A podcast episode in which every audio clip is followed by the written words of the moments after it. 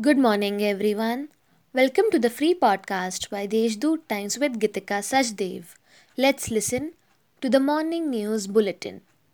The Social Media and Digital Marketing Committee meeting of the 94th All India Marathi Literary Convention was held recently.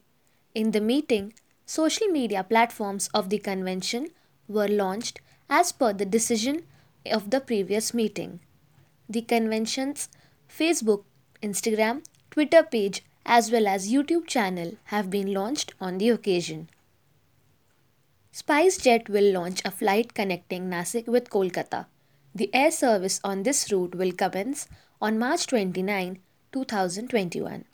Earlier, the air carrier launched flights for Delhi, Bangalore, and Hyderabad. The ticket fare will be 6500 under the Udan scheme.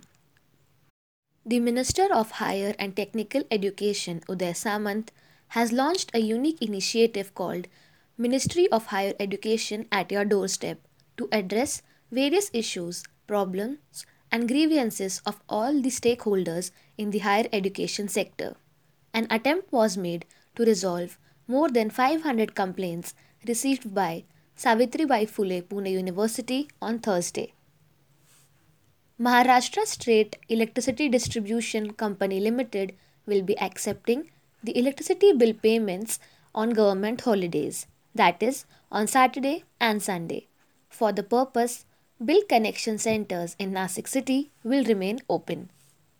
The sleuths of the State Excise Department raided a vehicle transporting the country made liquor illegally and arrested one in connection with this. The operation was conducted on the Mumbai Agra highway. Maruti van and liquor stock worth rupees 1.5 lakh have been seized by the department. That's all for today's main news. For more details, subscribe to deshdoot.com. Have a nice day.